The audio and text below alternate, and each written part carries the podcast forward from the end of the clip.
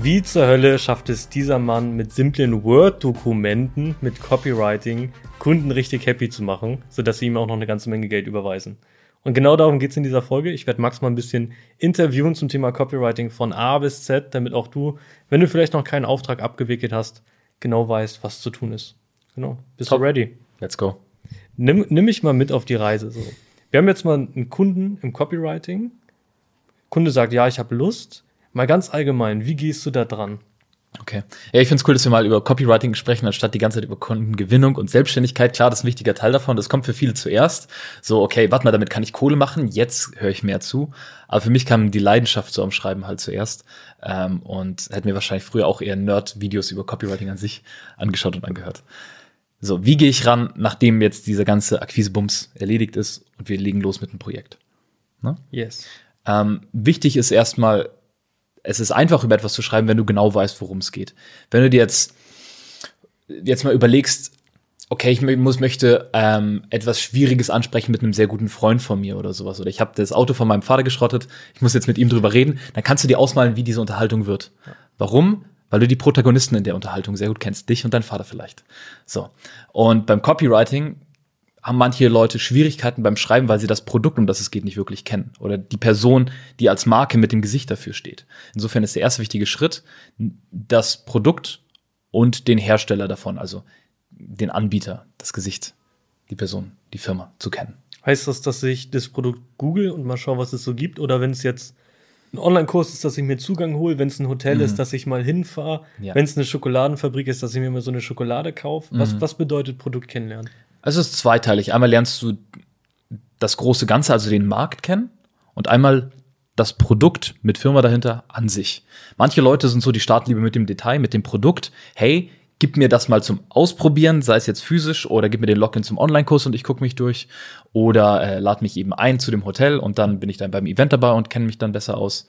Das hatte ich früher auch, dass ich auf Kunden-Events dabei war und dann besser für die schreiben konnte oder ich habe wirklich Zugänge zu 10, 20, 50.000 Euro wert an Online-Kursen bekommen, einfach halt, weil ich für die geschrieben habe, was, ja, was ein sehr cooler Nebenvorteil von Copywriting ist. So, das ist quasi das Detail. Und das große Ganze, also die Strategie, der Markt, das ist halt die Recherche, die du dann eher mit Google und Co. machst. Gibt natürlich noch andere, äh, sei, andere Wege, sei es mit KI, sei es mit Social Media Plattformen, sei es einfach ähm, über Portale, die jetzt nur für diese Nische sind, wie zum Beispiel Maschinenbau. Vielleicht haben die bestimmte Publikationen, wo du was rausfindest. Aber im Großen und Ganzen besteht es aus diesen beiden Teilen. Und ich würde mal jetzt sagen, das ist eine Gespürsache, wie viel du von beiden brauchst, aber du solltest dich schon quasi als Produktinhaber oder als jemand, der für das Produkt steht, mit einem fiktiven Kunden darüber unterhalten können. Das ist, was wichtig ist. Für mich war ein Projekt zum Beispiel, wo ich das sehr gelernt habe, wo ich mal für Baukleber geschrieben habe. So, das habe ich schon ein paar Mal Sexy. erwähnt. Es war so mein, mein langweiligstes Projekt überhaupt. Baukleber.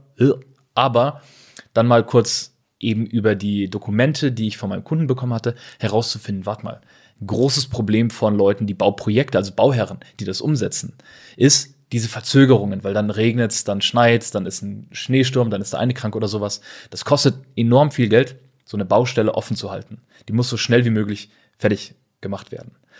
Und was diese Zeit dann reduziert hatte, war mit diesem Baukleber Sachen schon vorgefertigt hinliefern zu können, anstatt von den Wetterkonditionen für den Zusammenbau vor Ort ähm, ja, davon abhängig halt zu sein. Insofern habe ich verstanden, was ist deren Pain und wie interagiert dieses Produkt, der Baukleber, mit deren Schmerzpunkt. Und dann wusste ich in dem Fall schon genug. Aber okay. da ist dann so ein bisschen immer von Fall zu Fall, wie viel weißt du schon über die Branche und wie viel weißt du über das Produkt an sich. Das heißt, auf Produktebene sich das mal schon so grob anschauen. Das heißt, sagen wir mal, man kriegt einen Mitgliederbereich, dann würdest du vielleicht ein paar Videos anschauen, aber jetzt nicht alle im Detail. Oder das ist für, ich sage jetzt mal, ein Wellness-Hotel, dann würdest du wenn es vielleicht gar nicht so weit weg ist, mal kurz hinfahren, aber jetzt nicht jeden Raum mit der Lupe untersuchen, sondern einfach so, ein, so einen guten Eindruck kriegen. Ja. Okay. Also da, da ein guter Eindruck reicht schon, hängt natürlich vom eigenen, vom eigenen äh, Gusto ab, wie viel du dir da reinziehen möchtest. Aber manchmal reicht auch schon einfach so die ersten paar Lektionen jetzt zum Beispiel bei einem Online-Kurs zu sehen, um zu verstehen, wie werden Leute in das Thema eingeführt. Ja. Und so von dieser Marktperspektive, wenn wir jetzt sagen, Unternehmen googeln, was machst du da genau? Schaust du dir an, was macht das Unternehmen und was macht vielleicht die Konkurrenz oder wie, wie gehst mhm. du daran? Ich gucke mir an, welche ähnlichen Angebote gibt es da draußen. Na, jetzt mal ganz grob, das ist, wonach ich da schaue. Klar sehe ich dann, wie gestalten die ihr Marketing, aber was ist auch deren Auftritt? Und wenn ich dann vier, fünf zehn, wie viel auch immer Konkurrenten mir angeschaut habe, dann sehe ich so den roten Faden dazwischen und sehe auch, was ist so häufig, was ist halt üblich in der in dieser Branche, wenn jetzt alle immer schrei schnell äh, schreiben, die Baustelle ist schnell und günstig fertig, dann werde ich das nicht auch schreiben. So, äh, keine Ahnung, im, im, im Business-to-Business-Bereich gibt es dieses Wort skalieren, was rumgeschmissen wird, wie sonst noch was. Würde ich dann auch vermeiden, wenn ich sehe, das benutzen alle. Ja. Um da herauszustechen. Okay, das heißt, du gehst erstmal so ein bisschen selber in die Recherche rein, machst den guten Blick. Und wie geht's dann weiter?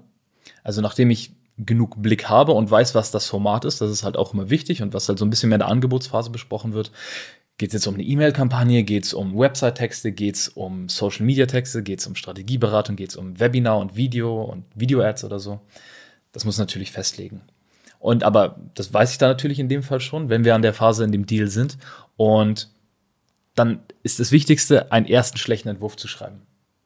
So, weil wenn, und das habe ich früher häufig gemacht, dass ich anfange, wie auch jetzt eigentlich, einen Satz zu sprechen oder zu schreiben und dann stoppe und den nochmal lösche in, dem, in diesem Google-Dokument, dann schicke ich die ganze Zeit meinem Unterbewusstsein das Signal, warte mal, du schreibst Müll, das gehört gelöscht, das kann weg.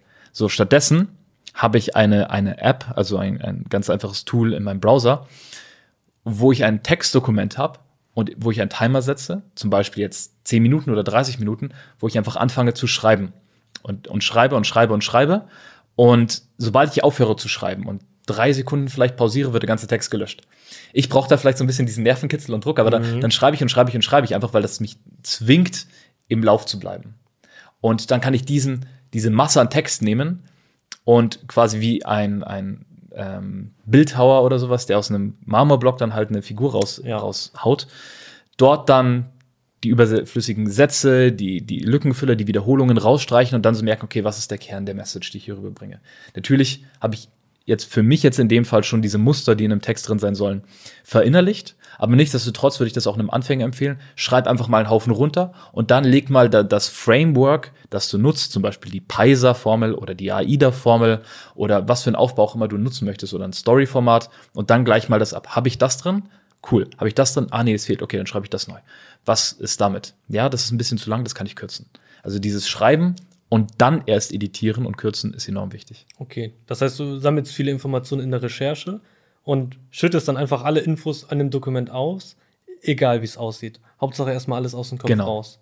Okay, und dann hast du so ein Dokument, was wahrscheinlich randvoller Rechtschreibfehler, ohne Absätze, ohne richtige Logik und ohne Aufbau ist. So diese, diese Marmorstatue, wie du gerade meintest, so im Groben und Ganzen. Und wie gehst du dann weiter vor, das ähm, feiner zu hauen, so die mhm. einzelnen Elemente anzupassen? Also dieses Dokument, das nutze ich gerne, um halt so eine Anlaufstelle zu haben, wenn ich dann ein neues Dokument aufmache, um dort den sauberen Entwurf reinzufügen, dass ich mich immer darauf beziehen kann, warte mal, da war doch irgendeine Idee, die man am Anfang geschrieben hat, die erst später Sinn macht. Vielleicht irgendeine Metapher, irgendein Wortbild und so weiter. Und das, ah, warte mal, das, das passt jetzt gerade perfekt dazu. So, und insofern behalte ich dieses chaotische Dokument, um daraus Informationen zu ziehen. Und so geht es dann eben weiter. Und ich habe ähm, bestimmte, also vielleicht noch kurz zu diesem Chaos-Dokument, da füge ich auch Recherche ein. Das heißt, wenn ich irgendwo einen Text sehe, der passt, oder zum Beispiel eine Kundenbewertung in dieser Nische lese, vielleicht kopiere ich mir die ganz raus und füge sie dort ein, einfach um zu wissen, wie kommuniziert diese, diese Nische, diese Branche, Kunden in dieser Branche. Ja, und dann habe ich zum Beispiel ein Template, wenn es jetzt eine Landingpage ist, einfach in einem Google-Dokument. Also ich, ich, wenn ich nicht die Landingpage baue, dann reicht es, das in einem Google-Dokument zu haben, weil da kann ich auch einen Text anordnen. Hier ist die Headline, hier kommt ein Bild hin, da kommen Stichpunkte hin und dann füge ich das so ein, so dass wenn ich dann diesen Entwurf, nachdem ich noch mal eine Nacht drüber geschlafen habe, vielleicht noch mal editiert habe, noch mal was hinzugefügt habe und dann noch mal das Ganze absitzen lassen, mir idealerweise Feedback eingeholt habe von jemandem von außen, was wir eben auch schon oft durchlaufen haben, ähm, und es, wenn ich es dann an den Kunden schicke, dass er sich gleich vorstellen kann, wie soll was wo angeordnet werden. Ja. Weil das ist, das ist ein großer Texterfehler, halt zu denken, denken, okay, ich schicke dir einfach ein Textdokument rüber und, und die Anordnung kümmert der sich dann schon. Du hast ja intuitiv da irgendwie eine Vorstellung davon, wie das aussehen soll. Und das gilt es mitzugeben. Ja, das heißt, dieses, K.O., dieses chaotische Dokument sieht der Kunde gar nicht. Das genau. bleibt bei dir. Der Kunde sieht nur ein, ein fertiges Dokument. Ja. Und für, für dieses Dokument, du hast ja schon Ideen gesammelt in diesem chaotischen, Hast du da so feste Schablonen, die du verwendest, die du immer wieder nutzt? Mhm. Oder schaust einfach, was macht die Konkurrenz und nimmst den gleichen Aufbau? So wie, wie beginnst du bei diesem Aufbau? Also wenn ich für Kunden schreibe und immer wieder quasi jetzt eine neue Firma habe, dann benutze ich meine, meine eigenen Schablonen quasi. Weil dann ist es quasi ein Projekt, das von Null auf startet. Wenn ich jetzt mit einem eigenen Projekt oder mit einer Firma langfristig zusammenarbeite, dann und ich immer wieder die gleiche Schablone nutze, dann wird's auch irgendwie eintönig, dann kommen mir keine neuen Ideen. Ja. Das heißt, dann arbeite ich mit anderen Formaten, dann gucke ich mich vielleicht mal bei, der, bei, bei Konkurrenz um oder auch in anderen Märkten und schaue, ah, warte mal, das ist ein cooler Landingpage-Aufbau. Wie sähe das hier aus? Es geht ja nicht darum, das zu kopieren, aber sich halt mit einzelnen Elementen inspirieren zu lassen. Es gibt ein großartiges Buch, ich weiß nicht, ob du das hier hast. Nee, das ist bei mir unten. Steal Like an Artist. Ähm, ich weiß, das, de, den Autor gerade leider nicht, aber Still Like an Artist ist sehr empfehlenswert für Copywriter, weil dort eigentlich aufgezeigt wird, was ist der Unterschied zwischen dem Remix und dem Plagiat. Ne, wir alle haben schon ja. richtig gute Remixes gehört oder Sachen, die auf irgendwas basieren, wo man sieht, das hat eine Gemeinsamkeit.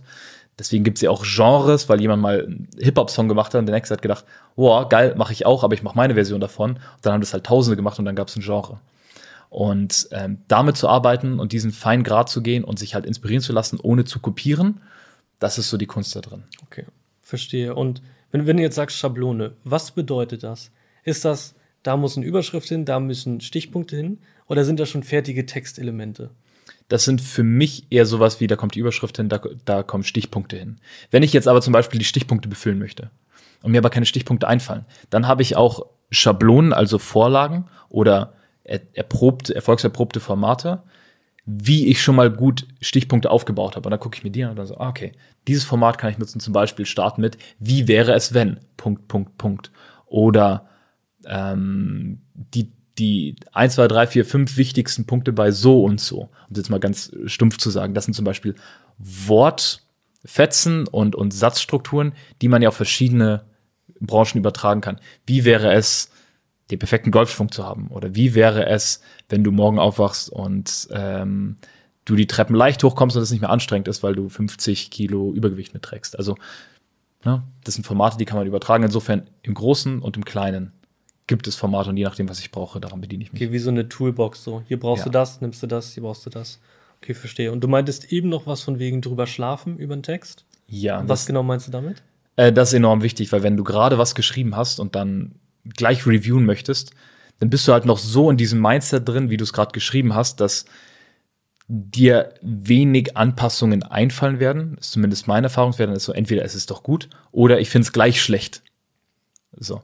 Stattdessen ist halt hilfreich, zumindest eine Kaffeepause zu haben dazwischen oder was auch immer, oder einen Spaziergang zu machen. Aber eine Nacht drüber schlafen ist halt ideal, weil dann wachst du quasi mit komplett neuer Perspektive mehr oder weniger auf. Natürlich bist du jetzt nicht ein komplett anderer Mensch, zwangsläufig, wenn du einmal geschlafen hast. Aber da hat sich so dein Gehirn einmal resettet, du hast Licht gesehen, du hast geschlafen, du hast gegessen. Ja. Jetzt guckst du mit neuen Augen drauf. Und so ein bisschen Abstand auch gehabt, ja. Genau, diesen Abstand kriegst du halt rein, wenn du jetzt gerade niemanden hast, der dir Feedback drauf geben kann. Aber das ist dann meiner, meines Ersehens nach nochmal das Beste. Du schreibst, schläfst drüber, schreibst. Das zeigst du jemandem anderen, der mit komplett frischen Augen drauf schaut. Und dann machst du nochmal eine Schleife dann ist es fertig. Okay. Und jetzt von diesem ersten Punkt mit Recherche bis hin zu, du schickst deinem Kunden das Dokument, wie lange dauert das ungefähr?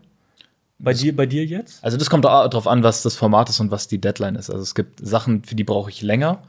Zum Beispiel ein, ein Webinar, was jetzt eine Verkaufspräsentation ist, die nur 30, aber auch 60, 90 und mehr Minuten dauern kann. Also das längste, an dem ich gearbeitet habe, war dreieinhalb Stunden dann in der letztlichen Form. Ähm, das braucht natürlich dann ein bisschen länger. So, wenn es jetzt um eine Landingpage geht, ich lasse mir aber so oder so, egal wie lange ich fürs Schreiben brauche, gerne ein bis zwei Wochen Zeit. Einfach, weil vielleicht ähm, habe ich gerade noch ein paar andere Sachen zu tun. Dann komme ich an das Projekt, dann lasse ich es vielleicht zwei Tage liegen statt einen Tag, um nochmal frisch drauf zu gucken. Dann will ich vielleicht Feedback von jemandem holen, aber der braucht nochmal einen Tag, um mir Feedback zu geben. Das heißt, ich gebe mir gerne ein bisschen mehr Raum, um so ein Projekt abzuwickeln, ähm, weil die Wahrheit ist, bei den meisten Kunden ist es auch nicht so schrecklich dringend, weil wenn es jetzt eine Werbeanzeige ist, die du für die vorbereitest, muss die ja noch in den Werbeaccount eingestellt werden. Und da braucht er auch noch mal ein paar Tage für. Also das geschieht ja nicht alles ad hoc und ist sofort live. Bei E-Mails geht das noch am schnellsten. Ja. Aber auch dort muss ja dann die Infrastruktur dahinter schon beim Kunden stehen, wo die Leads, die sich über diese E-Mail dann melden, eben aufgefangen werden. Ja.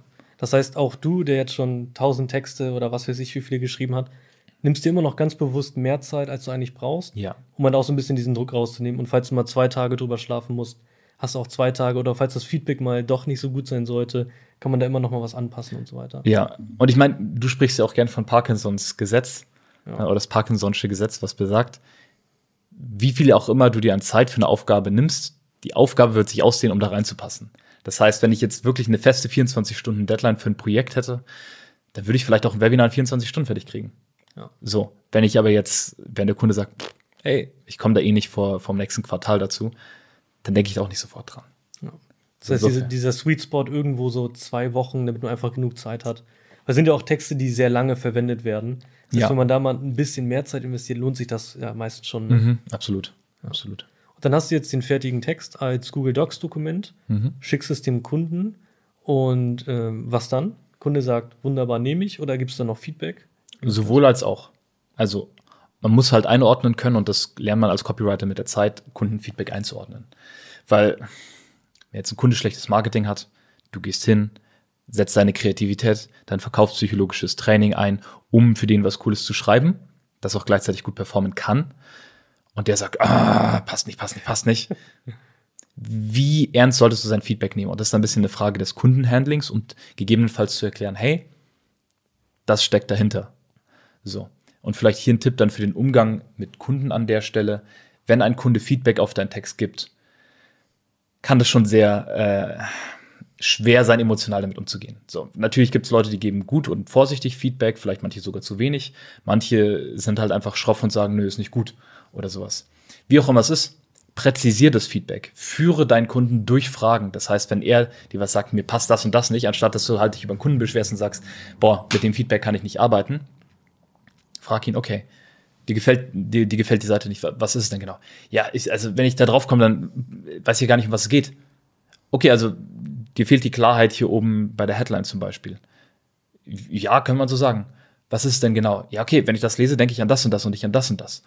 Ah, okay, ist es dieses Wort da drin? Und so durch diese Fragen führst du deinen Kunden dazu, besser zu werden, die Feedback zu geben. Und das ist absolut dein Job als Copywriter. Weil diejenigen, die sich über ihre Kunden beschweren, sind absolut lost. So, weil dann brauchst du nicht selbstständig sein. Ja. Dann kannst du ähm, halt dich über deinen Vorgesetzten beschweren und deine Träume nicht verwirklichen. Aber als Selbstständiger übernimmst du halt Verantwortung für das Ergebnis.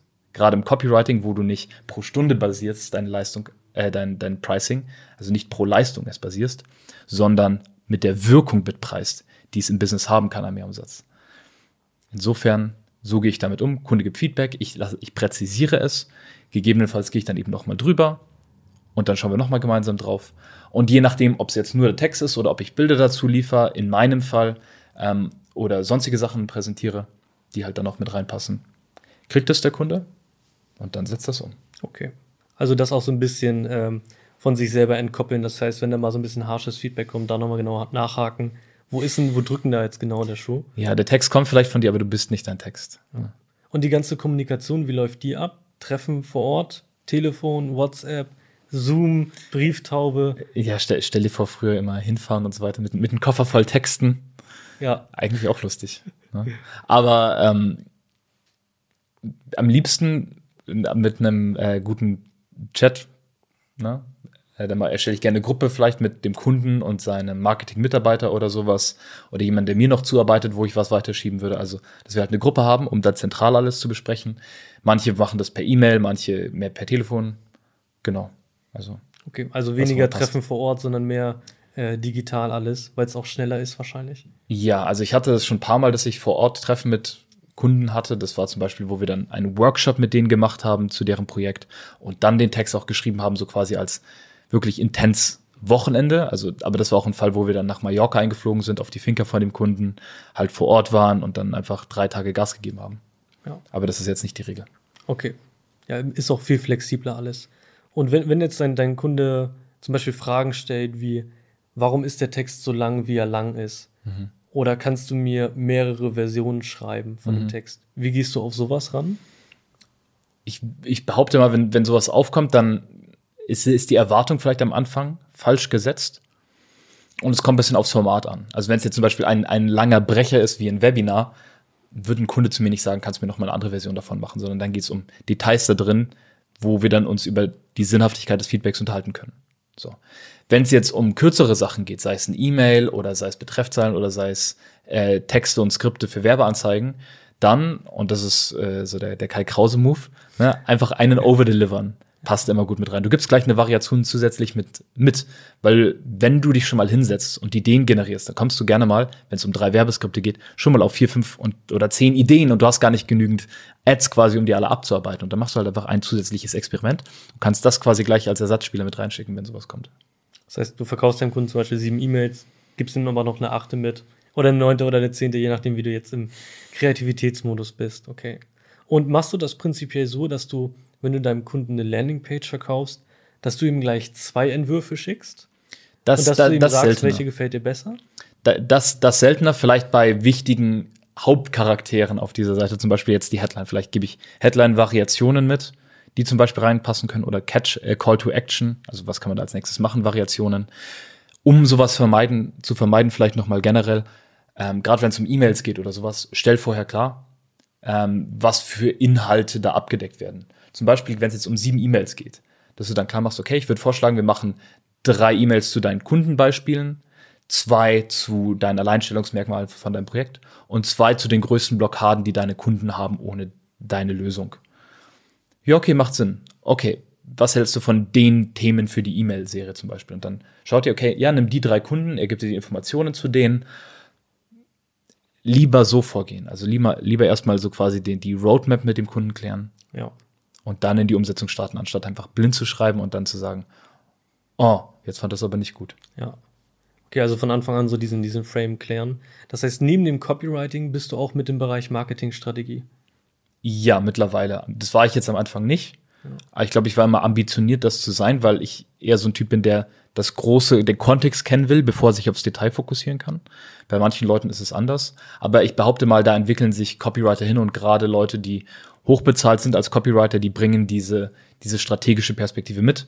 Die einerseits natürlich Training ist, deswegen legen wir im Copywriting MBA da ja nochmal großen Wert drauf, wirklich, dass unsere Teilnehmer ähm, den Impact von Direktmarketing in Unternehmen verstehen und wie so Direktmarketing aufgebaut ist, welchen Flow das hat, wie das funktioniert. Und ähm, das baue ich sehr gerne in Projekten mit ein. Okay, richtig cool. Ich glaube, da haben wir den ganzen Prozess von Recherche am Anfang bis Kunde am Ende, Ende ist happy, Feedback gekriegt, wie bauen wir das Ganze strategisch ein, ganz gut durchleuchtet. Haben wir irgendwas vergessen, übersprungen, was noch sehr wichtig ist? Da- Ich würde sagen, das ist das Wichtigste. Was vielleicht noch dazu kommt, ist die weitere Zusammenarbeit mit dem Kunden. Und das haben wir auch häufig mit Leuten, dass sie uns fragen, ja, warte mal, was ist dann das Folgeangebot und das Folgeangebot, das ich dem Kunden anbieten Ja. kann? Aber der Witz ist, am Anfang weiß es halt nicht und das ist okay. So, das kommt dann schon. Wenn du jetzt dann die E-Mail-Serie für den geschrieben hast und dann dich mit dem noch zweimal unterhalten hast eben dazu, dann hast du ja noch mal Einblick reinbekommen in was sonst in seinem Business los ist, wo der sonst über Kunden gewinnt, was sonst seine, seine, seine Blockaden sind. Vielleicht hast du gemerkt, ah, die eine Mitarbeiterin für Marketing hat gerade gekündigt. Cool, vielleicht kann, kann ich ihm dort aushelfen. Also einfach Augen und Ohren offen halten, Ideen sammeln, auch in deinem Chaos-Dokument, so dass wenn es dann an das Feedback-Gespräch und die gegebenenfalls weitere Zusammenarbeit geht, dass du gleich ein paar Ideen im Petto hast.